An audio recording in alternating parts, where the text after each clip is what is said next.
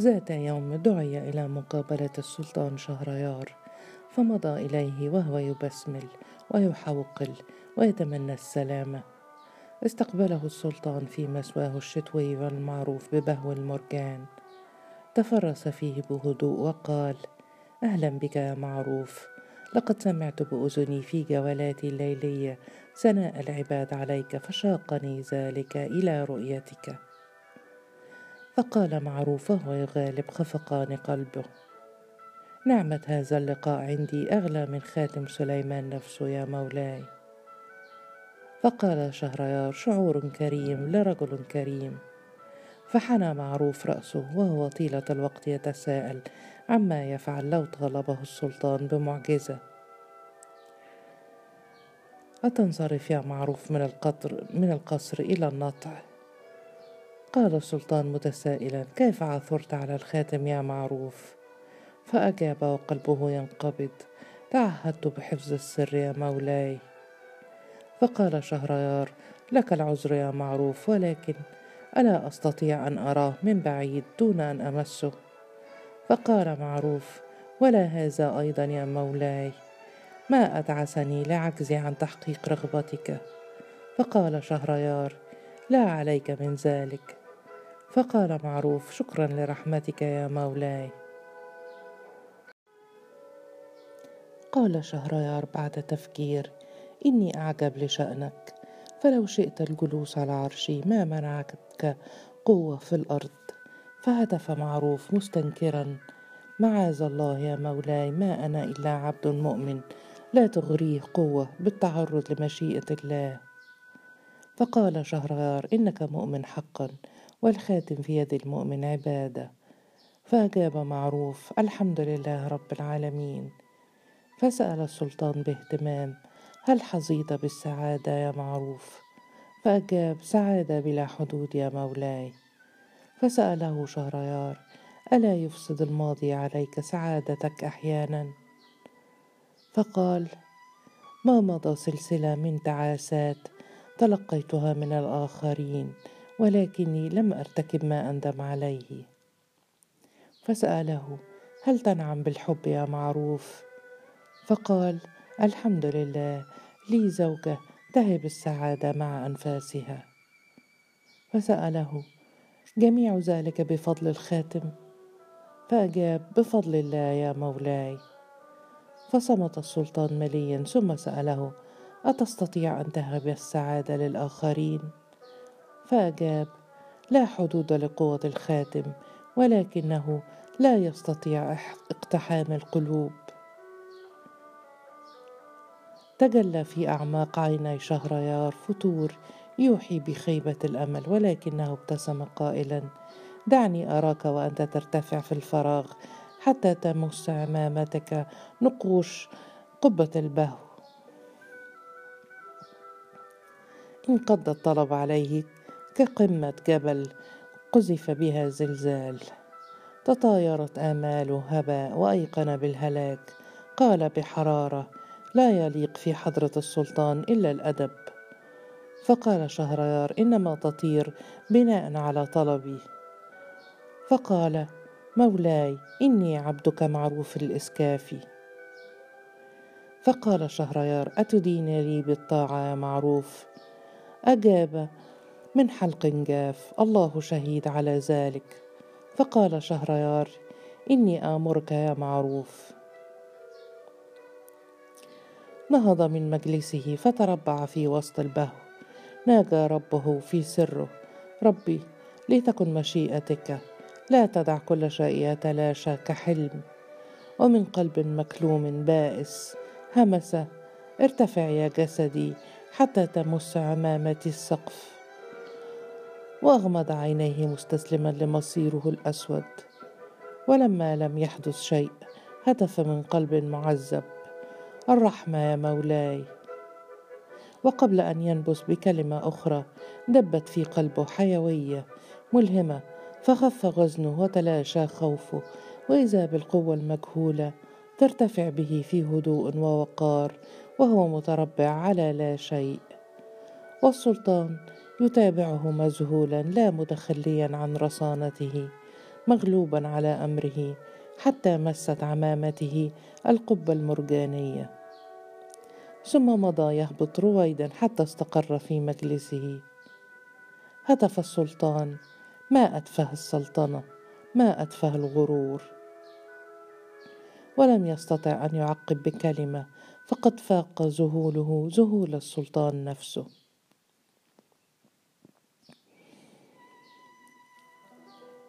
عجز تماما عن إدراك ما يقع له وقد حاول أن يستغل قوته الخفية في داره فلم تستجب له ولكنه الحمد لله على النجاة ليكن من أمر قوته ما يكون ولتختفي ما شاءت ما دامت تبادره بالنجاة في المواقف الحاسمة. وطرد وساوسه وتوكل على الله. وكان جالسا في حديقة داره يتشمس عندما طلب مقابلته رجل غريب. حسبه ذا حاجة فأمر بإحضاره. قدم عليه يرفل في عباءة فارسية فاخرة. طويل العمامة مهذب اللحية. مترفع النظر فلم يداخله شك في علو منزلته. أجابه بترحاب متسائلا من الضيف الكريم؟ فأجاب باقتضاب وبنبرة مثل طرقة المطرقة فوق معدن صلب أنا صاحب هذا القصر. فأخذ معروف وقال بحدة أي هذيان فأعاد الرجل قوله بقوة أشد إني صاحب هذا القصر. فصاح به إني صاحبه دون شك. تحداه بنظرة وقحة وقال ما أنت إلا دجال محتال. فصاح معروف غاضبا مجنون وقح. فقال لقد خدعت الجميع حتى السلطان الأحمق ولكنني أعرفك أكثر مما تعرف نفسك. فقال منذرا في وسعي أن أحولك إلى هشيم تزروه الرياح.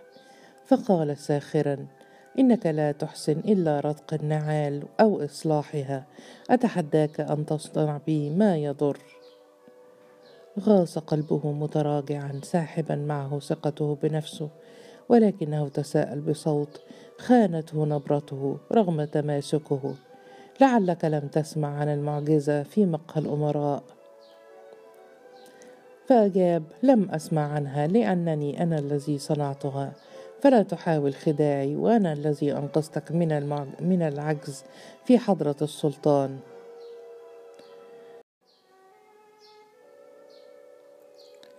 توسل في سره إلى خاتم سليمان أن يمحق الرجل محقا ولما لم يحدث شيء أثنى جزعه تحت ثقل اليأس فتساءل في خوف من أنت؟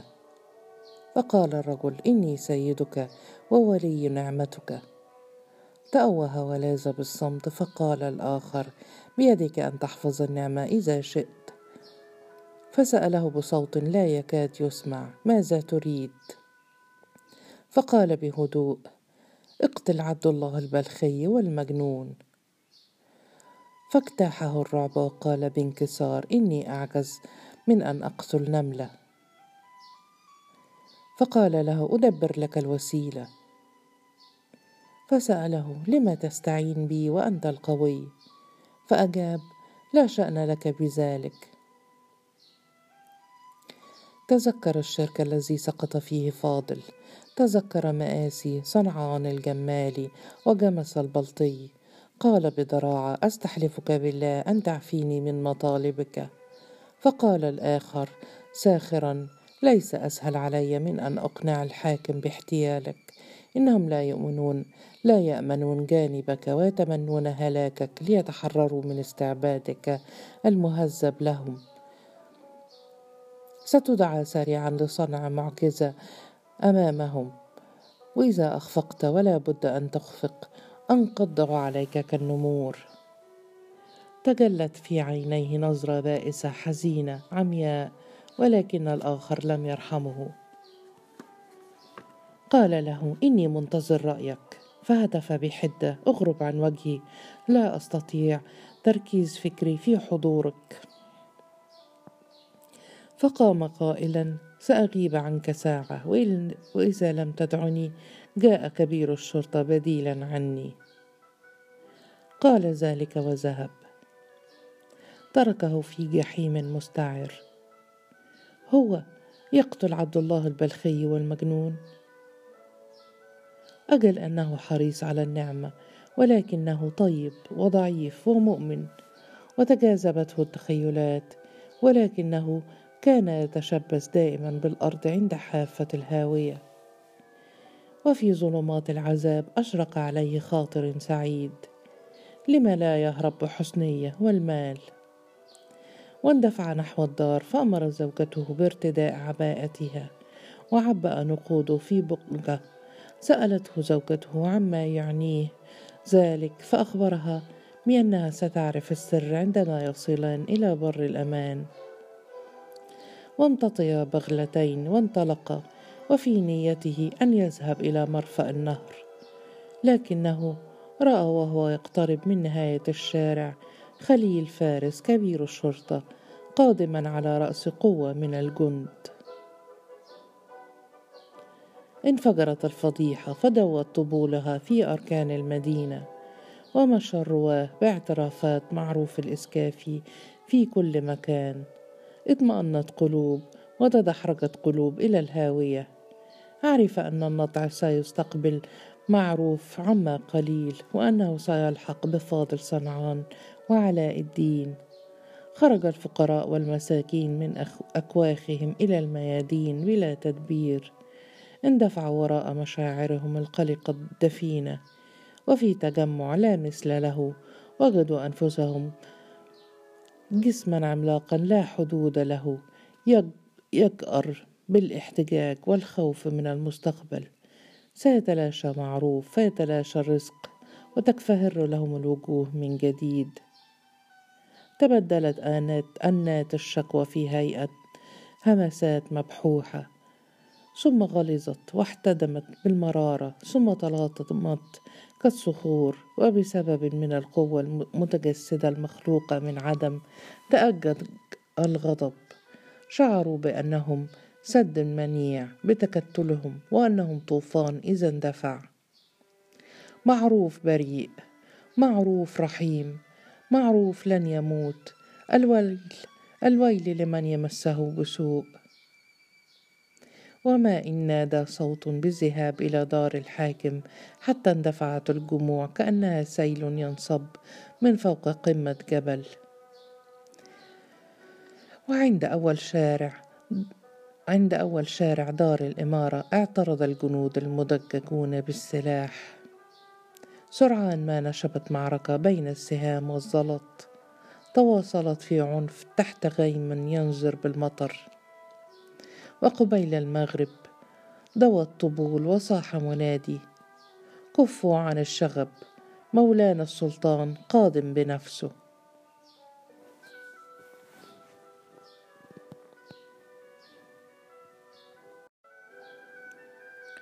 تحاجز الفريقان وساد الصمت. جاء الموكب السلطاني في قوة كبيرة من الفرسان ودخل شهريار دار الإمارة محوطا برجال دولته. استغرق التحقيق طيلة الليل وخرج المنادي قبيل الفجر ورزاز يتساقط في نعومة يغسل الوجوه المشتعلة بالقلق. توقع العباد توقعات كثيرة ولكن لم يبلغ بهم الخيال ما حصل. صاح المنادي جرت مشيئة السلطان بنقل الحاكم إلى رياسة حي آخر على أن يقلد ولاية الحي معروف الإسكافي تعالت الهتافات مدوية وثمل العباد بالفوز المبين.